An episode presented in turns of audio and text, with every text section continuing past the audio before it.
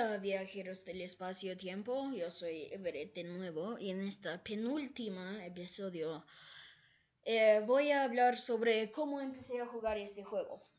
Era 2018 y visité a mi país, Canadá. Estaba con mis primos.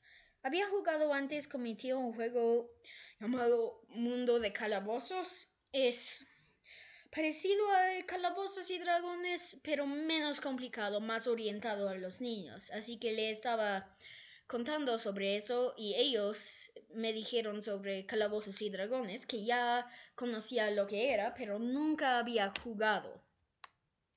Y nos pusimos de acuerdo porque mañana íbamos de encampamento a jugar a Calabozos y Dragones.